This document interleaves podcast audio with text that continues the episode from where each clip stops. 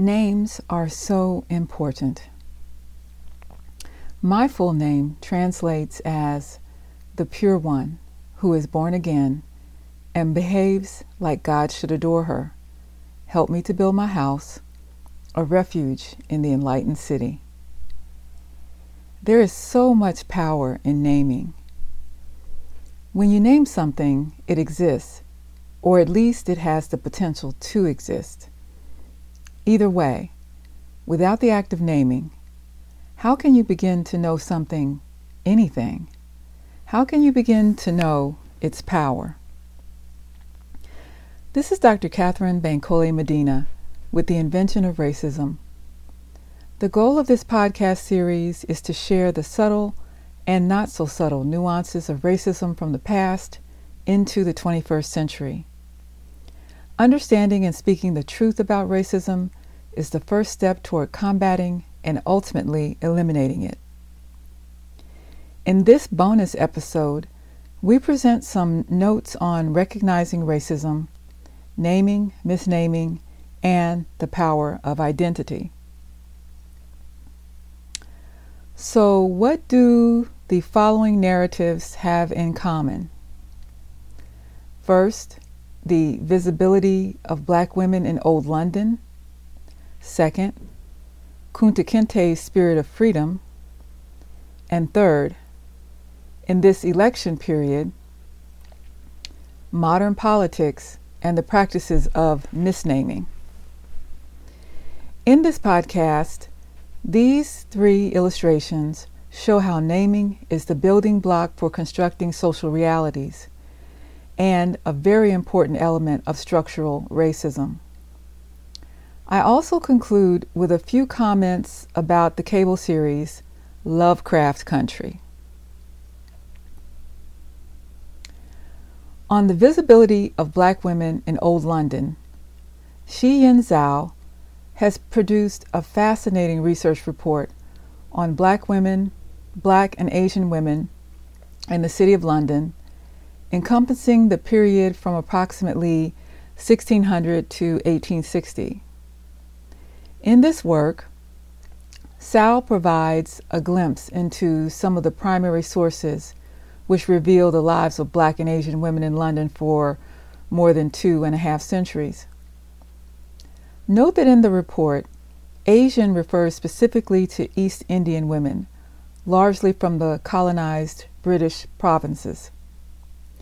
The report uncovers Black and Asian women using vital records and other materials, such as baptismal, burial, marriage, and slaveholder documents, as well as criminal records, advertisements for servant labor, and requests to capture runaway slaves. These records are part of BAME Histories. BAME, B A M E, it is the British acronym for Black, Asian, and Minority Ethnic Groups. That is, anyone who is not white. For comparison's sake, Black and all other people of color in the U.S. are, like BAME in the UK, inaccurately and warily regarded collectively as minorities. People of African descent all over the world, especially those subjected to colonialism and systems of slavery, like so called BAME women, have had their histories marginalized or ignored. In the appendix of the report, Zhao documents 160 black and Asian women who lived and worked in the City of London. The main obstacle to the study of the history of black and Asian women in Old London surrounds the issue of naming and understanding who these women were. English sources indicate that these women were enslaved Africans, indentured servants, domestic workers, and prostitutes. Sal's research and the primary source documents show that the full names of these women were always listed as English fore and surnames. The names reflecting their national origin were omitted. More than one entry lists no name black women, showing the same routine assignment of namelessness as experienced by enslaved African women in the U.S. And it is more than likely that black women in London had their original names incorrectly recorded. We see the refusal to use African names and the substitution of African names for the convenience of European sounding names. For example, Binta, which correlates with the West African Ghanaian Akan girl's name Abena, meaning born on a Tuesday, might have been replaced with the anglicized Betty. Enslaved African women were forced to change their names, and in the early British histories, black people were, as a group, referred to as blackamoors or blackmoors, and sometimes given this as a last name instead of the surname of a white male. Remember, blackamoor was meant to derisively describe people of African descent, Berbers, any dark skinned people, Arabs, and Muslims. The term also references the Moorish conquest of Spain in the 8th century. Now, if you want to learn more about the term blackamoor, Moor, and the history of the Moors in Spain, I strongly suggest that you begin with Ivan van Sertima's edited volume, Golden Age of the Moor. Zhao suggests that black women in Old London were probably baptized against their will and then underwent a forced name change to consecrate the baptism. The records are inconsistent in providing the first and last names of these women, of course, but however, they were meticulous in denoting and labeling race and color. The record is clear in documenting the skin color variation of black people. In addition to blackamoor, these records refer to African women as nigar, Valde Nigra, or very black, Tawny, Tawny Moor, Negro, black, mulatto, sometimes listing their location of origin as Jamaica, Barbados, Ethiopia, Morocco, or generally as Native African. As evidenced in Old London, this naming and renaming effort was intended to assert power over the body and mind and to rebrand the African woman as something else, as someone other than what she was.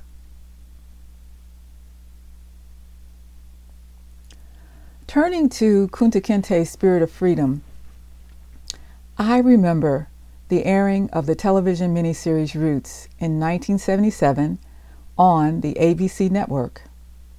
It was the first landmark drama about the kidnapping, Middle Passage, and the institution of slavery in the United States.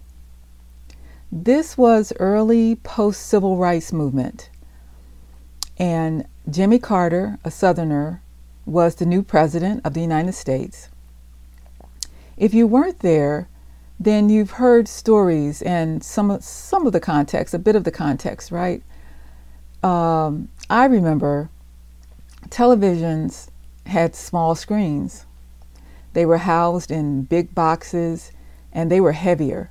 Televisions had CRTs or cathode ray tubes, so there was no such thing as a flat screen. Some TVs were encased in crafted wood consoles substantial pieces of furniture. And in 1977, there were 233 million people in the U.S. Now, I can tell you, families, communities, nearly everyone, an estimated 130 million people gathered around these television sets to watch and experience Roots. And if you recall, the author of the heroic miniseries Roots, Alex Haley, was central in assisting Malcolm X in writing the autobiography of Malcolm X, published in 1964. Haley wrote Roots years later, and it became a New York Times bestseller for nearly a year. As historical fiction, Roots traced the Haley family lineage from Africa, an achievement that most people believed impossible for African Americans. Though popular, the work was controversial. It was perceived as a factually true story based on Haley's family, and claims of plagiarism emerged. Roots was fact and historical fiction. The book and the miniseries were also controversial because many people in this country didn't want to see black life treated as epic and historical. However, none of the disputes, real or imagined, stopped the popularity of or the passion for Roots. It became one of the most popular miniseries and produced branded spin offs. Roots had a profound impact on the psyche of black people. I remember watching the miniseries with my family, a truly intergenerational experience. It was the first time we saw in the television media at least at least a small part of our ancestral history and a glimpse at the ordeal enslaved African people in the U.S. endured. It, it was the first time, even with all of its flaws, that our history was given primacy in the popular culture. Then there was the array of gifted black actors undertaking the, the serious subjects being presented in Roots.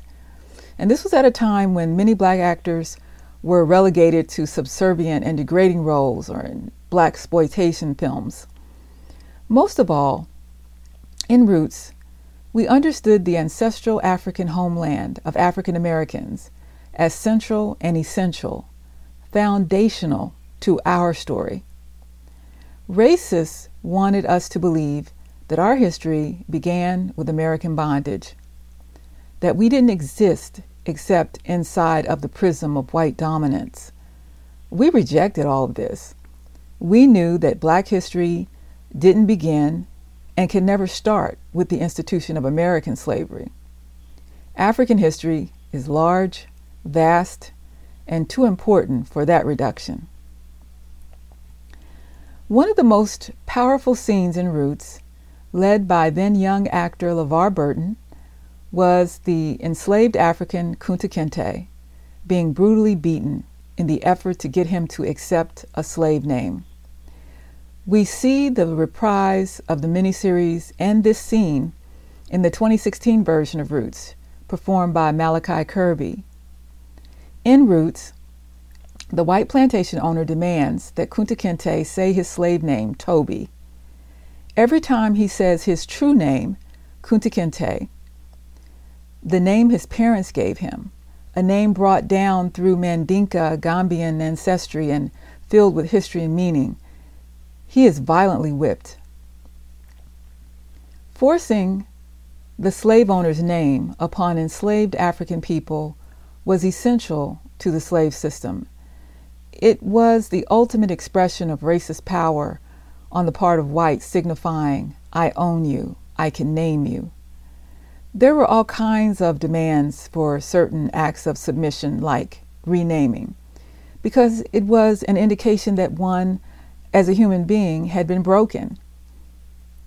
Upon hearing the name Toby from a brutalized Kunta Kinte, the plantation owner says, That's a good nigger. However, Kunta Kinte has made repeated defiant attempts to be free. This is the core of his being. After his fourth escape attempt, Kunta Kinte's foot is nearly cut off, mutilated, in the effort to prevent him from running away. However, he is a Maroon at heart, and he kept his original name. The process of naming was and is ultimately about freedom. There was no question that the body could be bound and beaten but the goal was to break the mind, the mental attachment to freedom. Racist slave owners knew they couldn't enslave African people without the psychological component. The art and craft of slave making was a reminder that you were regarded as chattel property, not an African with a language, culture, and a usable past. Kunta Kinte remembers and holds on to who he is and passes this on to his daughter so that she in turn will give it to future generations. He names his daughter Kizzy, a word from his Mandinka nation meaning you stay put, an affirmation, a prayer, and a plea for familial safety and freedom for his daughter. This was another way to resist enslavement. And more than the book and the miniseries, the Roots phenomena symbolize the power of black people to name themselves and claim the power inherent in this form of autonomy. From the black women of Old London to the epic story of Kunta Kinte, how does the modern politics and practices of misnaming unfold today? Well, politics is regarded as a brutal sport. But in recent years, it has devolved into one singular, bestial strategy the attempt to damage and destroy the opponent's name and reputation. In the electoral process, truth or lies, it does not matter to politicos. There is only scant attention paid to the issues or the analysis of the candidate's expertise, platform, and previous standards of performance. Uh, to be clear, modern politics is scatological. However, even so, it was hard to hear Kamala Harris referred to as a socialist and a monster. The hyperbole here knows no bounds. In keeping with history, one of the most important practices among racists today is to misname, rename, or disregard the names of black people and other people of color. This is especially important if the name is thought to belong to foreign immigrants or if it is ethnic sounding. Kamala Harris, who is of African American, Indian, and Caribbean heritage, is a highly educated black woman. She is a U.S. Senator and a Democratic vice presidential nominee for the most important presidential race in our lifetime, in an election taking place right now. She, like Representatives Maxine Waters, Ilhan Omar, Alexandria Ocasio Cortez, Rashida Tlaib, Ayanna Pressley, and many others, are often the target of defamatory remarks from the occupant, and members of the GOP. They feel empowered to make fun of or mispronounce their names, ignore their titles, dispense with civility, and mischaracterize their aims because it is a racist form of mocking and an attempt to humiliate or own a person. It is meant to be sarcastic, to try to turn a person's name into a slur. They do this to send the message that the person is different. You know, the the, archety- the archetypical white supremacist other. And they do this to show that the real difference is that they are not white. But as my mother would say, misnaming is also about respect or the lack thereof.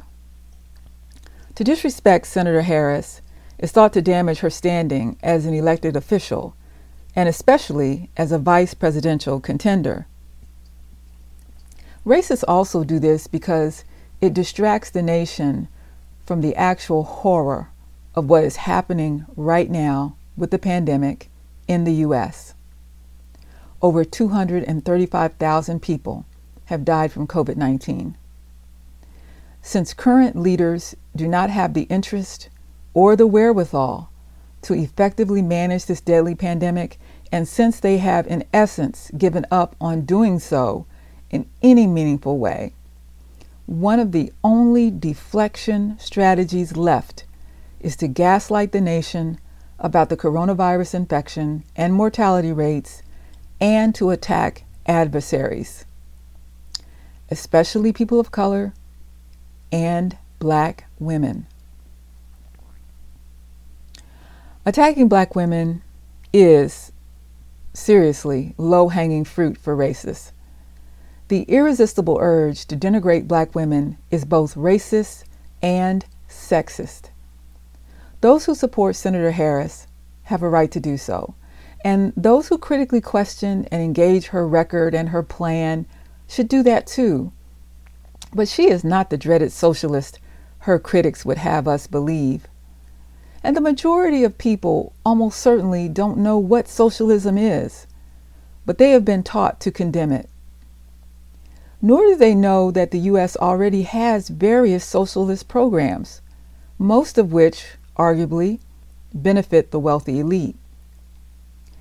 And Senator Harris is not a monster. Not based on the countless examples we have been privy to over the past four years. Senator Kamala Harris is attacked because she is a black woman who could be not just the next vice president of the United States, but the next president. Other black women have been similarly attacked using nefarious tactics and histrionic language. These women include, for example, Charlotta Bass, who in 1952 became the first African American woman nominated for vice president under the Progressive Party, and and of course um, Shirley Chisholm, who was the first African American woman elected to Congress and the first black female um, major political party presidential candidate, and that was in 1972. Black women with this kind of political ambition and power are monstrously scary to racists who are still traumatized that a black man, President Barack Obama, served for two consecutive terms. The attempt to characterize Senator Harris as someone exceptionally frightening to the American public just backfired. People responded by giving nearly $2 million in donations to the Democratic opponent of the Georgia Republican senator who publicly mocked her name.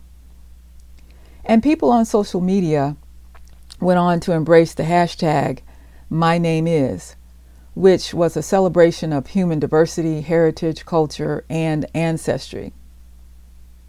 While it was an opportunity for Biden Harris campaign supporters, the My Name Is campaign was an important teaching and learning moment on social media. When racists engage in the act of naming and misnaming, they are saying, I have the power to identify you, to imagine you as something other than who or what you think you are. It is lowbrow bullying, a form of name calling. For racists, naming and the process of misnaming is the abuse of power. It is the attempt to hegemonically define who will exist in the world. But it is also about the cultural energy and the agency of recognizing our existence and activating our memory. We can challenge this racist practice by being consistently vigorous in correcting, teaching, and learning, and naming ourselves. We do this by standing in the light of our heritage, and we do this by understanding, revealing, and resisting racist strategies and tactics. We do this by speaking our names. We know that authority never lies with those who try to name you. I remember a conversation I had before becoming a history major at Howard University. My Nigerian friend was a chemist. I was in awe of his expertise and his kindness. I told him I wanted to get a PhD and someday be a professor, much like he had done. And he was one of the few people who didn't see this as unattainable for a black woman. So by the end of our talk, he said, It is not what people call you. The only thing that matters is what you call yourself and what you answer to. So, this brings me to my conclusion of sorts uh, to the HBO sci fi horror series Lovecraft Country. And I'm specifically referring to season one, episode seven, the I Am episode. The main character, Hippolyta, beautifully and authentically portrayed by Aunjanue Ellis, ultimately confronts herself and what it means to name yourself as she attempts to live an intellectually stimulating life far beyond racist Jim Crow prescriptions and the limited corridors she created for herself. Hippolyta is thrust into time and space and lands on a planet with a black being, Seraphina, aka Beyonce.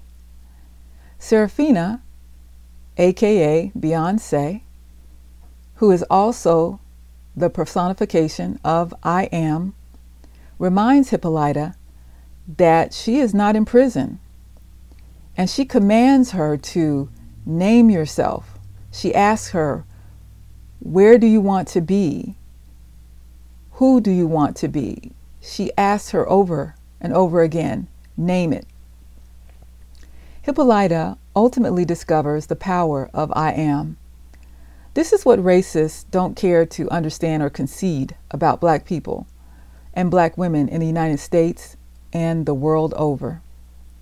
We have spent generations in community naming ourselves and defining ourselves as a process of Kujichagulia self determination, and all the while facing incredible odds. We were raised with the words of the elders ringing in our ears. Don't let anybody call you out your name. So, just in case you forgot, my full name means the pure one who is born again and behaves like God should adore her. Help me to build my house, a refuge in the enlightened city.